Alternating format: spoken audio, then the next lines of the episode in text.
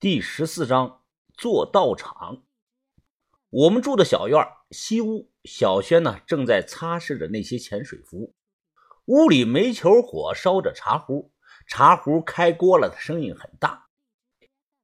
我提起茶壶往暖瓶里倒水，有意无意的看把头那边。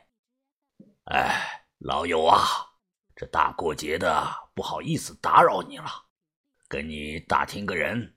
一个外号叫什么“靓仔哥”的这个人，哦，不大可能是野路子。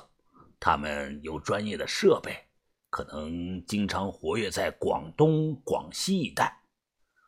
哦，好，好，好，那有劳了啊！帮我打听打听，有消息了及时的回我。我一直在听类似这种的电话，把头一口气打了六七个。开始结果不太好，都不太清楚这个靓仔哥到底是何身份，也不知道他的真名和年龄。不过把头那些朋友都答应了会帮忙问，朋友问朋友，朋友的朋友再问朋友，等了接近有两个多小时，还真有了消息。一个人告诉我们说，靓仔哥可能是一个四十多岁的男人，广西人。早年跟着一艘外国船捞鹦鹉螺被逮了，出来后啊，拉上了几个人，成立了一个小团队，只活跃在自己的一亩三分地里，在行里名气一般。把头知道这条消息后啊，拿来纸和笔，伏在桌子上开始写写画画。我看他画的草图形状，大概是鬼仔岭周边的一些地方，比如小水塘、阴阳洞、仔仔庙。他还画了从水塘下去后的平面图。奇怪呀，把头喃喃自语的说道：“如果底下是古墓，不符合任何朝代的丧葬风俗；可如果不是墓葬，又到底会是什么东西呢？”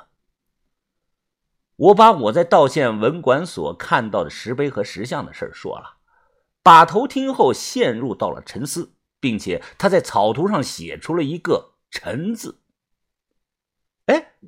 疯子，快出来，快出来！豆芽仔突然出现在院里，冲我招了招手，叫我干什么？豆芽仔指着门外说道：“哎，外头这么热闹，你听到了没有啊？”我说：“热闹什么呀？是过元宵节。小唐不是说走灯展、放烟花是在三天后的晚上吗？哎，不是那个。”上次河边那个人还记得不？那家人啊，今天请了个道士，应该是要做什么法会，人可多了。我们去看看吧。看球个啥呀？干嘛呀？你吃饱了撑的，没事干呀？操！豆芽仔瞪着眼，不满的说道：“眼下这个节骨眼你以为我陆子明是那种喜欢看热闹的人吗？我这叫调查啊！”豆芽仔摸了摸自己的下巴，眯着眼睛说道。真相只有一个，你忘了我在河里捞上来的道士像了吗？那个人也刚好在河边死的。我打个比方啊，如果是死的这个人偷了泥像，然后掉到了河里呢？我认为这有可能。那么眼下就可能得出一个论证：道士像为什么会掉在水里呢？我嘴里大口嚼着蛋黄派，将包装纸塞到了豆芽仔的口袋里，说。牛逼啊，陆哥！哎，你说的真好，分析了跟没分析一样。下午去看了，反正那么多人，我们跟在人的后面，也没有人注意到。很奇怪的一种民俗活动。死的那家人啊，家里有个老婆和弟弟，没有小孩他弟弟不知道从哪里找来了一名道士，两名徒弟。这个道士啊，四十多岁左右，有点胖，满面的红光。穿了身黄色绸缎衣，头上戴着一顶类似于济公一样的帽子，是布做的。早些年偏远山区封建思想比较严重，应该是因为非正常死亡的缘故啊。法事分为了上下两场，全程可以让人观看，有帮忙的人都会管饭。上午法事是从中午十二点四十五分开始。下半场是从晚上九点左右开始。我觉得选这个时间啊是有说法的。中午十二点四十五分正是古代的午时三刻，别看那是白天啊，按照相关说法说啊，这个时候才是一天中阴气最盛的时间段，阴盛阳衰，很多人都在这个时间段睡午觉。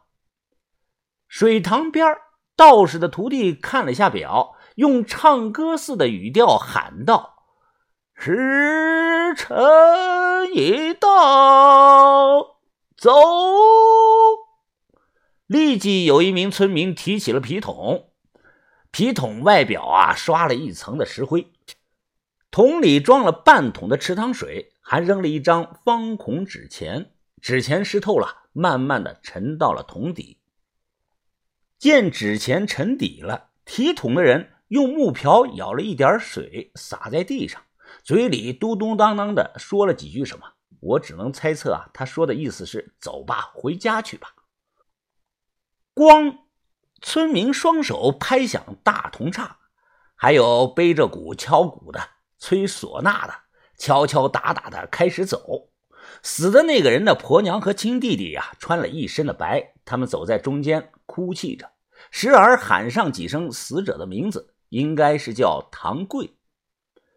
跟着从水塘走到村口，我小声问豆芽仔：“你哭个什么呀？”豆芽仔假装抹了抹眼泪，小声的说：“你没看前头人都哭了吗？我们跟着学，别人会以为啊，我们是后代，不会引人注意的。难道你让我笑啊？”我摇了摇头，懒得说他。进家之前啊，把皮桶装的池塘水倒在了家门口。八字胡的道士举着布条金幡在半空中挥舞了几下。进院后。屋里正堂放着供桌，香炉供品一应俱全。一具刷了黑漆的大棺材摆在了屋里的墙角，棺材底下用两把凳子支着，离地的高度有一米左右。唐贵应该是躺在棺材里了。八字胡道士对着供桌挥舞着布条经幡，吹唢呐打鼓的在屋里敲打了半个多小时。这上半场的法事就算是做完了，然后就是给帮忙的人发碗吃饭，吃的是馒头和肥肉卤子。我不太想吃，只盛了一点点。豆芽仔盛了满满的一碗还冒尖筷子上穿了四个馍。喂，做道场吃饭没得海沙子哦，给下拿刀东子啊？啥？你是在跟我说吗？我指了指自己，冲我说话的是个二十多岁的年轻人。他看了我几秒钟，换成普通话说：“你谁啊？不是我们村里的人，怎么来吃饭了？”我说：“你是谁啊？你怎么来吃饭了？”他说：“我是堂叔的亲戚，当然要吃饭了。”哎，我也是他亲戚，我是他的远房亲戚啊。呵呵，你刚才说的什么？我没听懂啊。我笑着说道。他端着碗说道：“哎，我说这个饭啊做的有点淡了，让你把那个凳子给我拿一下呀。”“哦哦哦，我也觉得淡了。”我把小马扎递给了他，他接过小马扎坐下吃饭。我笑着和这个人搭话，旁敲侧击的打听唐贵的家庭情况和人际关系等。此时的豆芽仔一口馍两口菜，也在竖着耳朵听。